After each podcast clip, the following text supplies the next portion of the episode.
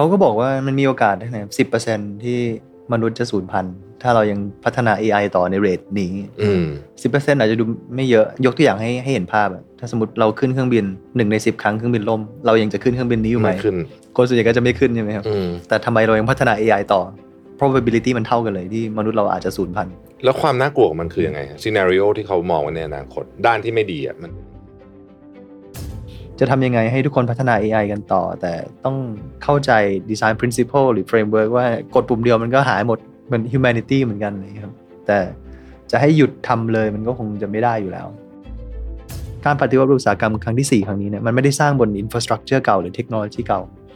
นะครับมันสร้างบน clean sheet of paper แล้วมันก้าวกระโดดเลยเพราะ ฉะนั้นผมคิดว่าวิธีที่กฎหมายจะตามทันมันต้องตั้งหน่วยงานพิเศษที่มาจาก clean sheet of paper เหมือนกันอืมมันจะได้ตามเทคโนโลยีทัน ไม่อย่างนั้นความเสี่ยงก็จะเกิดก่อน แล้วก็กฎหมายก็จะตามไม่ทันอีกนะครับ Mission to the Moon. Continue with your mission. Mission to the Moon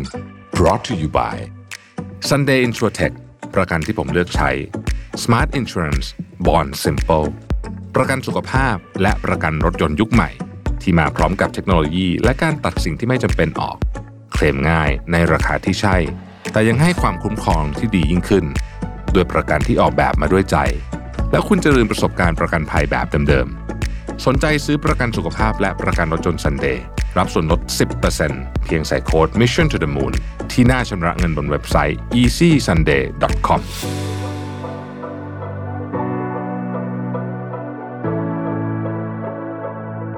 รียมพบกับงาน Mission to the Moon's Journey เส้นทางเรื่องราวผู้คนนะครับมาร่วมกันเป็นส่วนหนึ่งของการเฉลิมฉลอง EP ที่ 2,000 ของ Mission to the Moon และเป็นแรงบันดาลใจเพื่อก้าวต่อๆไปของพวกเราทุกคน พบกันได้ในวันเสาร์ที่ 27 มกราคม 2567 เวลาบ่ายโมงถึง 4 โมงณ Auditorium ชั้น 6 True Digital Park East ราคาบัตรเริ่มต้นใบละ 1,200 บาท ซื้อบัตรล่วงหน้าได้แล้ววันนี้ที่ Line Official Account at Mission to the Moon เพราะการส่งต่อแรงบันดาลใจคือเป้าหมายของ Mission to the Moon แล้วพบกันนะครับ Mission to the Moon's Journey เส้นทางเรื่องราวผู้คน Presented by True Digital Park ศูนย์กลาง tech และสตาร์ทอัพที่ใหญ่ที่สุดในอาเซียน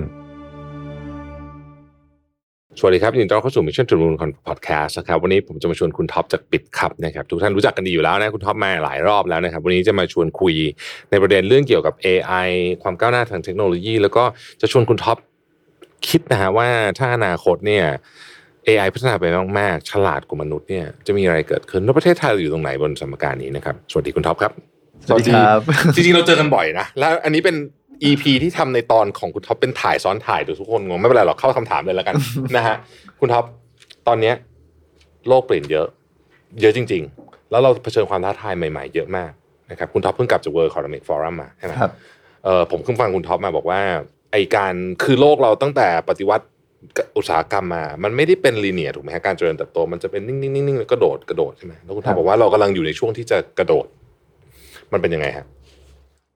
ก็มันมีคำศัพท์ใหม่ครับ ที่ชื่อว่า fourth industrial revolution อืมนะครับซึ่งการปฏิวัติอุตสาหกรรมครั้งที่4ครั้งนี้ครับ มันเป็นการมาของเทคโนโลยีใหม่ทั้งหมดเลยครับอืมไม่ว่าจะเป็นเนี่ยอย่าง AI เนี่ยโอ้โหคนพูดกันเยอะมากใช่จนกระทั่งปีหน้าครับเดี๋ยวผมไปอีกนะครับ ไปดาวอสอีกธีมหลักหนึ่งที่เขาจะไปพูดกันผู้นำทั่วโลกก็คือ AI เลยอืมนานๆทีนะครับจะมีเทคโนโลยีหนึ่งตัวหลุดกลายเป็นอ g e n d a หลักของผู้นำทั่วโลกอืมนะครับในการปฏิวัติอุตสาหกรรมครั้งที่ 4เนี่ยก็มีทั้ง AI Big Data 3D Printing IoT device ใช่ไหม Smart device อ่า blockchain cryptocurrency อย่างคริปโตเนี่ยตอนนี้พวก BlackRock อะไร Fidelity ก็กำลังจะตั้ง ETF กองทุนอ่า Bitcoin ก็ เกือบจะกลายเป็นอ่า international digital commodity อันแรกของโลกเลยอืมมันมีหลายอย่างที่มันไม่ไม่เคยเชื่อว่าจะเป็นไปได้ แต่มันเป็นไปได้ แล้วมันก็เกิดขึ้นเร็วกว่าที่เราคิดใช่นะครับ ซึ่งสิ่งที่กำลังจะเกิดขึ้นครั้งนี้เนะครับอ่ามันไม่ใช่พัฒนาบน legacy เก่าอะครับลีลีเซียงครับที่เป็น prime minister ของจีนเขาก็บอกว่าตอนนี้เขาอยู่ในยุคที่กำลังจะโละโละฮาร์ดแวร์เก่าทั้งหมดที่เป็น IT เก่าอะครับแล้วก็ reinstall IT infrastructure ใหม่ทั้งหมดเลยที่เกี่ยวกับการปฏิวัติอุตสาหกรรมครั้งที่สี่แล้วมันมาทำงานร่วมกันด้วยครับหลาย ๆ เทคโนโลยี แล้วมันก็จะสร้าง business model ใหม่ ๆ ที่ก้าวกระโดดแบบมหาศาลอืมนะครับ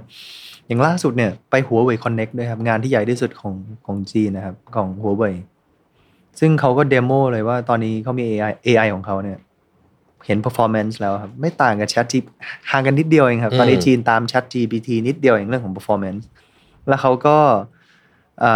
สร้างแอปของเขาใหม่ ชื่อเอ่อ Sparkle หรืออะไรเงี้ยครับเอ่อซึ่งเป็น conversational AI ที่เป็นหน้าคนออกมาเลยอืมีเสียงออกมาเลย แล้วมันจะอยู่ในเขาจะ embed อยู่ใน Huawei Cloud แปลว่าอีกหน่อยเนี่ยเขาพูดเลยว่าแท็กไลน์ของเขา Huawei Cloud เท่ากับ everything as a service คือมันไม่ใช่แบบ cloud as a service เหมือนเมื่อก่อน everything as a service แปลว่าทุกอย่างมันจะเป็น drag and drop หมดเลยครับ อยากจะมี blockchain ใช่ไหม ไม่ต้องมาพัฒนาเองแล้ว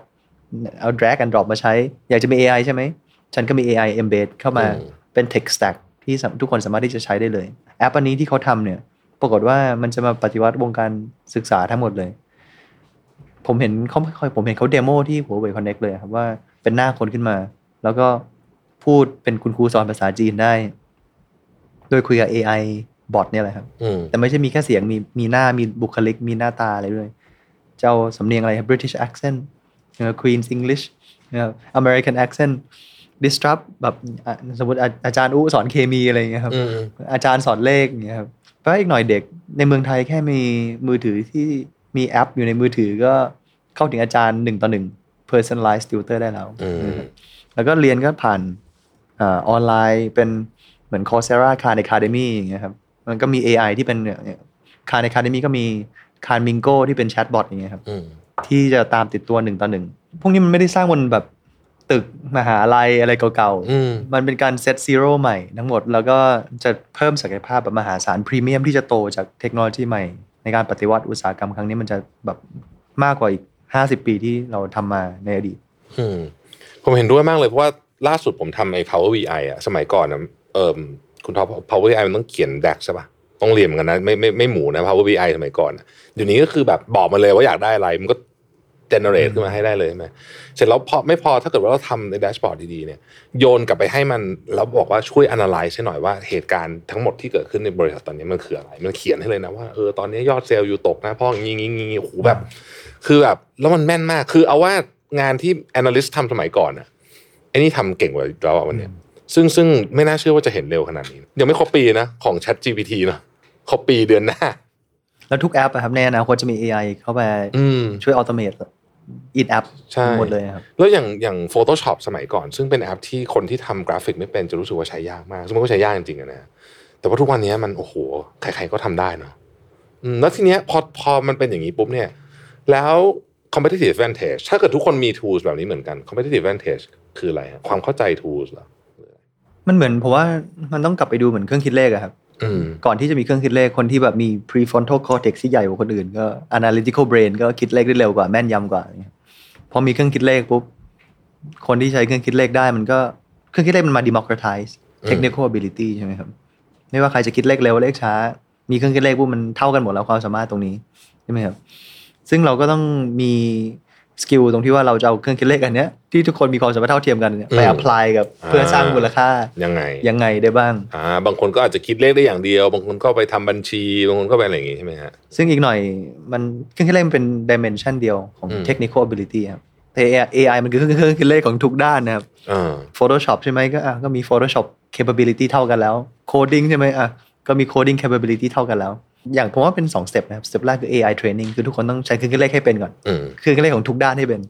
นะครับเพื่อที่จะได้มี technical ability ที่เท่าเทียมกัน อย่างที่สองคือ apply แล้วว่า ทุกคนจะเอาเครื่องคิดเลขไป apply ทางด้านไหนก็ ไปสร้างมูลค่าก็แล้วแต่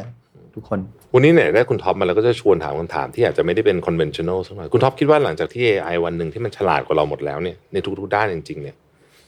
ที่เขาเรียกว่าอะไรนะ AGI ใช่ไหมใช่อ่ามันจะเกิดอะไรขึ้นโอ้ เราจะ irrelevant ไหมอันนี้ให้ให้คิดให้คิดให้ imagine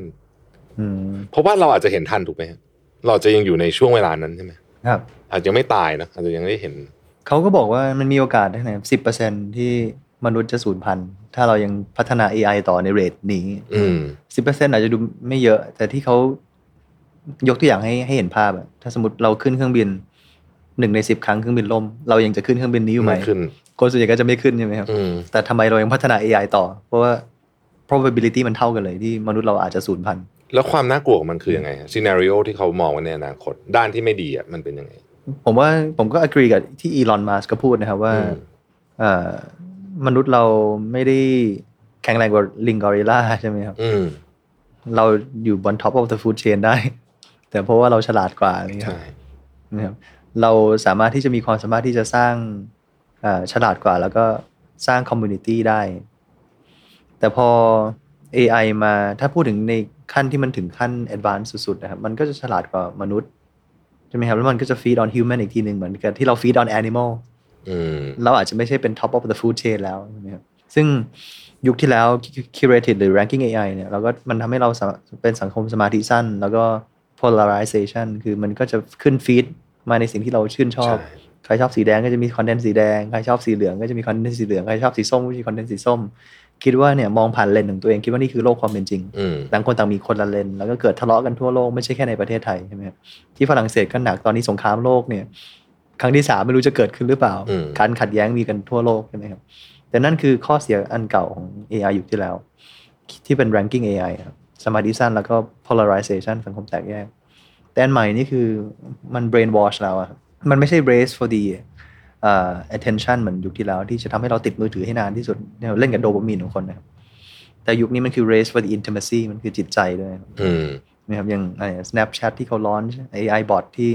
มันมีเอ่อ large language model ที่ machine learning ที่ส่งอะไรไปปุ๊บมันจะเรียนรู้แล้วว่าเราอยากจะได้ยินอะไรกลับมา เราอยากจะอ่านอะไรกลับมาทำให้เราติดนะครับนี่ครับ แล้วมนุษย์เราก็อยู่ในสังคมที่ lonely ด้วยอย่างคนญี่ปุ่นก็เป็น lonely society ทั่วโลก คน connect กันมากขึ้นแต่ก็รู้สึก lonely กันมากขึ้น ซึ่งผมคิดว่าไอ้ AI ตัวเนี้ยอีกหน่อย มันเหมือนหนังเรื่องเฮออย่างเงี้ยครับเออ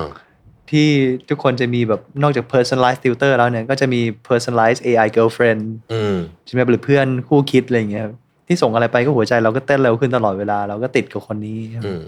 มันก็สามารถที่จะ brainwash feed on อ่า human ได้หรืออีกหน่อย IoT ด้วย device ที่มัน control ได้ผ่านอินเทอร์เน็ตหมดแล้วอืม AI ที่มันเป็น tool ของในการ interact กัน ใช่ไหมครับ ในข้ามข้าม device ที่โต๊ะเก้าอี้ประตูทุกอย่างมันฉลาดหมดแล้วนะครับ ผมคิดว่าผมก็มีสิทธิ์เหมือนกันนะครับ ที่มนุษย์อาจจะสูญพันธุ์ได้ที่อืมถ้าจะไปถึงขั้นนั้น บวกกับ robotics ที่มัน advance มากขึ้น เรื่องโอ้โหผมก็เห็นนะว่ามีมี robot แบบสู้รบหรือโดรนที่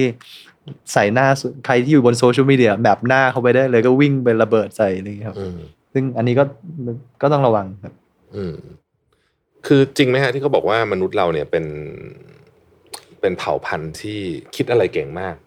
แต่คิดผลที่ตามมาของไอ้สิ่งที่คิดเนี่ย อาจจะยังไม่ค่อยดีสักเท่าไหร่เหมือนตอนที่เรา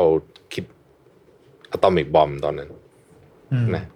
อันอันนั้นมันก็มีวิดีโออันอันเดียวกันนะครับ ที่เขาพูดอะครับว่าอืมไอ้ที่บอกว่าสิบเปอร์เซ็นต์ศูนย์พันนะครับมันเขาบอกว่า พอเราไม่ขึ้นเครื่องบินเพราะว่าหนึ่งในสิบเนี่ยมันมีโอกาสล่มเราจะไม่ขึ้น แต่ทำไมเรายังพัฒนา AI ต่อใช่ไหมเพราะว่าเขารู้ว่าเราก็รู้ว่า survival ของเรา ถ้าเราไม่ทำบริษัทอื่นทำอืมสมมติ Google ไม่ทำ Microsoft ทำ Google ก็จะอาจจะอยู่ไม่รอดอยู่ดีอืมสุดท้ายมันเป็น design environment ที่ทุกคนต้องทำกันหมดอืมใช่ไหมครับ แล้วมันก็เหมือนนิวเคลียร์ครับอืมถ้าอเมริกาทำรัสเซียไม่ทำอืมเกาหลีเหนือไม่ทำ มันก็เขาก็ไม่ได้ไม่งั้นเขาก็อยู่ไม่รอดอยู่ดี ทุกคนก็ทำกันหมดนิวเคลียร์แต่คีย์คือต้อง educate ครับเขาบอกว่าต้องอืมทำเป็นหนังขึ้นมา หรืออะไรเพราะกดปุ่มเดียวคือคุณต่างคนต่างแยกกันทำนะแต่ถ้ากดปุ่มเดียวคือสิ้นโลก ทุกคนเข้าใจตรงกันว่านี่คือเสร็จอ่าเสียหายกันหมดใช่ไหมครับจะทำยังไงให้ทุกคนพัฒนา AI กันต่อ แต่ต้องเข้าใจ design principle หรือ framework ว่ากดปุ่มเดียวมันก็หายหมดเหมือน humanity เหมือนกันนะครับแต่ จะให้หยุดทำเลยมันก็คงจะไม่ได้อยู่แล้ว คุณท็อปคิดว่าพวกเทคโนโลยีต่างๆ ไม่ใช่เฉพาะ AI ที่เรากำลังเจอข้างหน้าที่มันเป็นของที่ค่อนข้างใหม่มากๆเนี่ยมันควรจะมีการควบคุมมากกว่านี้ไหมหรือว่า แต่ถ้าเป็นการควบคุมแล้วใครจะเป็นคนคิดเรื่องการควบคุมอืมผมคิดว่ามันต้องมีหน่วยงานใหม่ ๆ เกิดขึ้นมาด้วยครับ เพราะว่าอืมนี่มันคือการ set zero ของอืมของการปฏิวัติอุตสาหกรรมครั้งที่สี่ครับมันมีหลายเทคโนโลยีที่ไม่เคยเกิดขึ้นมาในยุคที่แล้วใช่เพราะฉะนั้นหน่วยงานมันก็ต้องมีหน่วยงานใหม่ ความเข้าใจก่อตั้งขึ้นใหมาม่ๆด้วยใช่ครับอย่างอินเทอร์เน็ตเนี่ยจะเป็นหน่วยงานอะไรก่อนหน้านี้ก่อนก่อนหน้านี้ไม่มีอินเทอร์เน็ตอยู่ดีๆก็มีอินเทอร์เน็ตขึ้นมาอืมใช่ไหมครับอยู่ดีๆก็มีกฎหมายเรื่อง PDPA ขึ้นมาอยู่ดีๆอยู่ดีๆเราเสียชีวิตจากโลกใบนี้แล้ว อินเทอร์เน็ตยังยังจดจำเราอยู่เลยอืมแล้วเราไม่มีกฎหมายเรื่อง rights to be forgotten อะไรอย่างเงี้ยมันก็ต้องมีอ่ามีมีกฎหมายใหม่ อีกหน่อย AI อ่านจิตใจคนได้ อ่านความคิดของคนได้ มันก็ต้องมีกฎหมายใหม่คขึ้นมาบอกเฮ้ยขออนุญาตฉันก่อนได้ไหมก่อนอ่านจิตใจว่าฉันคิดอะไรอยู่อะไรเงี้ยครับอืม ผมคิดว่า legacy เก่ามันตามไม่ทันหรอกครับ เพราะว่าเทคโนโลยีมันก้าวกระโดดใช่ไหมครับ แล้วมันอืมมันสร้างจาก clean sheet of paper ครับเทคโนโลยีมันไม่มีไม่มี legacy การปฏิวัติอุตสาหกรรมครั้งที่ 4 ครั้งนี้เนี่ยมันไม่ได้สร้างบน infrastructure เก่าหรือเทคโนโลยีเก่านะครับมันสร้างบน clean sheet of paper แล้วมันก้าวกระโดดเลย เพราะฉะนั้นผมคิดว่าวิธีที่กฎหมายจะตามทัน มันต้องตั้งหน่วยงานพิเศษที่มาจาก clean sheet of paper เหมือนกันอืมมันจะได้ตามเทคโนโลยีทัน ไม่อย่างนั้นความเสี่ยงก็จะ เกิดก่อน แล้วก็กฎหมายก็จะตามไม่ทันอีกนะครับประเทศไทยแหละครับ คุณท็อปหลายคนเป็นห่วงอนาคตของประเทศไทยพอสมควรนะเรามีปัญหาหลายเรื่อง เช่นอ่าเราอายุเยอะใช่ไหมฮะในขณะที่อินโดอินเดีย เวียดนามเนี่ยเขายังหนุ่มอยู่ฮะหนุ่มสาวอยู่ใช่ไหมฮะเราหนี้ก็เยอะอืมใช่ไหมจริงฮะหนี้ก็เยอะเอิ่มเทคโนโลยี ก็ไม่ได้เป็นฝั่งผู้ create เยอะขนาดนั้นอะไรเงี้ยคุณเราคิดว่าเราควรจะทำยังไงดีกับประเทศไทย แล้วก็ไอ้ของเดิมๆที่เราเคยขายได้เนี่ยมันก็ดูแล้วอนาคตมันอาจจะไม่ไม่ไม่ได้ขนาดนั้นแล้วหรือเปล่าอืม จริงครับ อันนี้ผมก็หนักใจนะครับ ไปที่ประชุมเนี่ย มันมีอาเซียนดินเนอร์อะไรเงี้ยครับอืมผู้นำแบบ minister อะไรก็ไปกัน แล้วเขาก็โม้กันว่าแบบเนี่ยฟิลิปปินส์อินโดนีเซียอายุเฉลี่ยไม่ถึงแบบสามสิบปีนะใช่อายุขัยของคนทำงานที่นั่นอืมนะครับฟิลิปปินส์กำลังจะตั้งตัวเองเป็นดิจิทัลอี o n นมีฮับละ อินโดนีเซียกำลังจะตั้งตัวเองเป็น sustainability hub ไปฟังมาเนี่ยโอกาสอนาคตเลยคือ digital green revolution นะครับ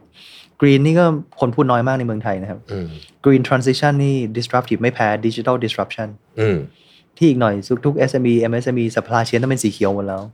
ไม่อย่างนั้นแบงก์ปล่อยกู้ไม่ได้ BlackRock ถือหุ้นกองทุนถือหุ้นไม่ได้ใช่ไหมครับรัฐบาลไม่ให้นำสินค้าเข้าอ่า export import ไม่ได้นะลูกค้าไม่สนับสนุนอีกบริษัทที่ทำลายโลก อย่างอืเงี้ยมครับตลาดหลักทรัพย์เข้าตลาดไม่ได้ด้วยใช่ฮ่องตลาดฮ่องกงก็มกรานี้ก็จะมีเกณฑ์ใหม่ละ emission report ที่ออกมาใช่ไหมครับ ซึ่งผมก็กลัวเนี่ยครับเมืองไทยจะตามไม่ทันหลายเรื่องอืมเราก็เป็นประเทศเดียวที่เป็น aging economy ในอาเซียนใช่นะครับแล้วหนี่ครัวเรือนก็สูงมากเวียดนามนี่ซื้อเงินสดนะครับ ซื้อคอนโดเนี่ย ผมไปแบบ YPO trip อะครับในปีละครั้งครับปีที่เราไปเวียดนามอุ้ยไปดู แล้วตกใจในหัวผมคือเวียดนามยังขับแบบเหมือนน้ำไหลอยู่เลยอืมนี่แบบเรียบร้อยมีระเบียบไฟเขียวไฟแดงตึกใหญ่แทบจะลีฟฟรอกประเทศไทยอยู่แล้วครับแล้วคอนโดทุกอย่างหรูมากซื้อเงินสดหมดเลยนะครับน้อยมากที่ผ่อนนะครับในขณะที่เมืองไทย 90 กว่าเปอร์เซ็นต์ต่อ GDP เป็นหนี้ที่สูงที่สุดในประวัติศาสตร์อืมแล้วก็เซอร์ไพรส์กับอันหนึ่งวิธีการแก้ไขปัญหาของประเทศหนึ่งที่ผมชื่นชมมากเลยครับ แล้วอยากจะบอกโอกาสคนไทยมากขึ้นด้วยนะครับที่สำเร็จแล้วใน 10 ปีที่ผ่านมาก็ต้องพูดเลยคือดูไบอืม นะครับ UAE เขามีเมทริกซ์หนึ่งเลยที่เขาบอกว่าควรจะเป็น non oil นะครับ activity หรือ trade non non oil trade ว่า GDP ของเขามาจาก non oil ที่มันไม่ได้พึ่งพาน้ำมันเนี่ยมันโตขึ้นกี่เปอร์เซ็นต์ต่อปีนะครับสิ่งที่ดูดูไบเขาทำอะครับ คือเขาสร้างเป็น free zone ขึ้นมา ภาษีศูนย์เปอร์เซ็นต์ corporate income tax ศูนย์เปอร์เซ็นต์ VAT ศูนย์เปอร์เซ็นต์ withholding ศูนย์เปอร์เซ็นต์ capital gain ศูนย์เปอร์เซ็นต์ศูนย์เปอร์เซ็นต์หมดทุกอย่างเลย แล้วก็ทำให้ ease of doing business ในการเปิดก่อตั้งบริษัทง่ายมาก แล้วก็แบ่งโซนชัดเจน แล้วก็ให้ golden visa 10 ปี แล้วก็ออกเป็นบัตรประชาชนให้เลยครับ 10 ปี ขอแค่ปีหนึ่งไปดูไบแค่ครั้งแค่ครั้งเดียว ปรากฏว่า โอ้โห เขาประสบความสำเร็จมากในการดึงคนทั้งมีเงินทั้งเศรษฐี billionaire นะครับบริษัทไปก่อตั้งที่นั่นเยอะมาก แล้วเขาก็โตแบบไม่แพ้จีนเลยครับดูไบจากทะเลทรายภายใน 20 ปีกลายเป็นเมืองแบบ เขาบอกเขาจะเป็น the new Monaco ในอีก10ปีข้างหน้า นี่เขาบอกชัดเจนเลย แล้วเขาก็ไม่มีภาษีนำเข้าอะไรเลยครับ อย่างไอ้รถ Rolls Royce เนี่ย ของเขาซื้อ3คันเท่ากับเมืองไทยซื้อได้แค่คันเดียวอืมใช่ไหมครับ มันก็เลยมี benefit พวกเนี้ยที่ดึงคนเก่งๆ ไปที่ดูไบเยอะมาก เพื่อที่จะไปสร้างบริษัทที่มันไม่ใช่ non oil แล้วก็ดึงดึงเม็ดเงินเข้าไปลงทุนที่ดูไบเยอะมาก เพราะว่ามัน free capital gain อะไรต่างๆใช่ไหมครับไปต่อขอตั้ง holding ไปสร้าง trust สร้าง foundation กฎหมายเขาก็ตั้ง vara อย่างเงี้ยครับ ตั้ง regulator แยกออกมาเลย เพื่อที่จะจับสิ่งใหม่ไปเลย จะได้ไม่ติดกับ legacy เก่าใช่ไหมครับอันนี้ก็ประสบความสำเร็จได้ดีมาก แต่ประเทศที่หลังจากนี้ ผมว่าดูไบอาจจะสายไปนิดนึงใช่ไหมถ้ามันอาจจะเร็วสำหรับ 10 ปีที่แล้ว ถ้าใครจับเทรนด์ทัน ประเทศต่อไปที่ไม่ควรมองข้ามเลยคือเอ่อซาอุดิอาระเบียโอ้โห เม็ดเงินเยอะมากจริง ๆ แล้วใช่ไปนี่ไม่มีตึกสูงเลยครับ เหมือนเขาเพิ่งเปิดประเทศอะครับแต่มันจะโตแบบก้าวกระโดดเลยเพราะว่ามันไม่ต้องมีเลก a ซี่อะไรเลยอืมใช่ไหมครับผมว่าเมืองไทย ผมไปไม่มีร้านอาหารไทยครับ ไม่มีเลยโอ้โหจะทำอะไรที่แบบที่เขาตัดขาดจากเมืองไทยมาเป็นสิบกว่าปีเนี่ยผมคิดว่าเอาอะไรที่เมืองไทยพัฒนามาสิบกว่าปีที่ไม่คุยกันเนี่ย ไปขายที่นั่นนี่ น่าจะเติบโตแบบมหาศาลแล้วเขาเงินเยอะมาก ไอ้เงินกองทุนน้ำมันของเขาอะครับ FII อะไรใช่ไหมครับ ที่มันมีจัดเขาบอกเดี๋ยวนี้กำลังจะมี Davos in the desert แล้วนะครับอืมอืมไปจัดที่ซาอุดีอาระเบียเนี่ย เจอร์มี่ไดมอนด์ซีอของ JP Morgan อะไรบินไปหมด เพราะว่าทุกคนมองแบบน้ำลายไหลกับกองนี้ที่แบบเงินมันมหาศาลมากๆจากน้ำมันใช่ไหมครับที่เขาจะเตรียมพร้อมที่จะลงทุนใน non non oil activity ทั้งหมด ผมคิดว่าอย่างแรกคือผู้ประกอบการไทยก่อนแล้วกันครับ ผมว่ามอง S curve ใหม่อ่าดูไบอาจจะเป็น S curve สำหรับ 10 ปีที่แล้วอืมที่ประสบความสำเร็จที่เราก็ควรจะเรียนรู้ เพราะว่าประเทศเขานี่ผมไปมานี่แบบห้าสิบ50 องศาครับ ไม่เคยร้อนขนาดนี้ในชีวิตที่แบบยางล้อไหมอะครับอืมละละลายอะครับ ปีหนึ่งนี่อยู่อยู่ได้แค่สามเดือนนะครับ คือปลายปีอะครับธันวามกรากุมภานอกนั้นอยู่ไม่ได้ แต่คนก็ยังไปที่นั่นกันหมด เพราะว่าเป็นทะเลทรายแต่คนยังไปที่นั่นกันหมด แล้วก็สร้างเมืองเขาในระมิดได้กระทั่งสร้างแบบทะเลสร้าง snow resort สกีอะไรอย่างเงี้ยครับ เพราะว่าเขามี policy ที่มันสอดคล้องกับทิศทางของโลก ซึ่งประเทศไทยควรจะสร้างฟรีโซนตรงนี้ขึ้นมาใช่ไหมครับ เพื่อที่จะดึงคนเก่งๆ ดึงเม็ดเงินการลงทุนเข้ามา เมืองไทยยังไงก็ชนะครับ มีภูเขาสวยทะเลสวยอาหารอร่อย ไม่ใช่ทะเลทราย ถ้ามีทุกอย่างกฎเกณฑ์ทุกอย่างเหมือนดูไบนะครับ ยังไงคนย้ายจากดูไบมา ที่เมืองไทยแน่นอนอืมแล้วเทคนิคของเขาคืออะไรรู้ไหมครับ ตอนนี้เขาเพิ่งเริ่มขึ้นภาษีอืมพอมันไปลงทุนอะไรเรียบร้อยแล้วเนี่ยเพิ่งเริ่มแล้ว corporate income tax 9%อืมใช่ไหมครับเพิ่งจะเริ่มมี แต่ก็ยังยกเลิก cap capital gain อะไรอยู่นะครับแล้วคนก็อ่าลงทุนไปแล้วอ่าก็ต้องอยู่แล้วก็ต้องอยู่แล้วอืม ผมคิดว่าเมืองไทยควรอาจจะต้องเรียนรู้กับเทคนิคตรงนี้ใช่ไหมครับสร้าง free zone ขึ้นมาอืมนะครับฝั่งของผู้ประกอบการเนี่ยผมแนะนำซาอุครับ เป็น greenfield มากเลยบราวน์ฟิลเลยด้วยซ้ำที่แบบยังไม่ได้เริ่มอะไรเลยที่ไม่ต้องแข่งขันกับใครตัดขาดกับประเทศไทยมานานแล้วตอนนี้เขากลับมาคืนดีกับเราใหม่อืมแล้วเงินเยอะมากจริง ๆ เลย ไม่ว่าจะเป็นเงินลงทุน ใครทำเรื่องอาหารเนี่ย โอ้โห food security นี่เป็นปัญหาหนักของเขามาก อาหารไม่พอ แล้วก็เป็น net import ของ food ซึ่งเมืองไทยเราเป็น kitchen of the world อยู่แล้ว ถึงแม้ว่าเราเป็น aging economy ใช่ไหมครับ เรามีเด็ดนะหนี่ครัวเรือนเยอะ แต่ถ้าเราสามารถที่จะเอา natural resource ของเราให้เป็นประโยชน์นะครับ เราไม่ได้เกิดมาเป็นทะเลทรายเหมือนดูไบอืมใช่ไหมครับ ทุกอย่างครบอะครับ ผมคิดว่าเราสามารถเป็น kitchen of the world ได้ แล้วก็ดึงเม็ดเงินจากซาอุมาลงทุนใช่ไหมครับ แล้วก็อ่า ส่งออก agriculture แต่ต้องเอาเทคโนโลยีเข้ามาประยุกต์ใช้เพิ่มขึ้นเพิ่มประสิทธิภาพอีกอีกขั้นหนึ่งนะครับอืมซึ่งอันนี้ก็เป็นเอ่อ S curve ของไทยอ่าฟิลิปปินส์เขาอยากจะเป็น digital economy hub เพราะว่าเขาก็มี advantage ตรงที่ว่าคนส่วนใหญ่อายุน้อย เขา adopt เทคโนโลยีได้ได้เร็วใช่ไหมครับ อินโดนีเซียเขาก็มีพวก nickel raw metal อะไรเงี้ยครับที่เขาจะมาเพิ่มมูลค่ามาทำเป็นแบตเตอรี่อะไรทุกคันของรถไฟฟ้าทุกอันใช่ไหมครับ เมืองไทยผมคิดว่าที่เราเด่นก็คือเรื่องของ agriculture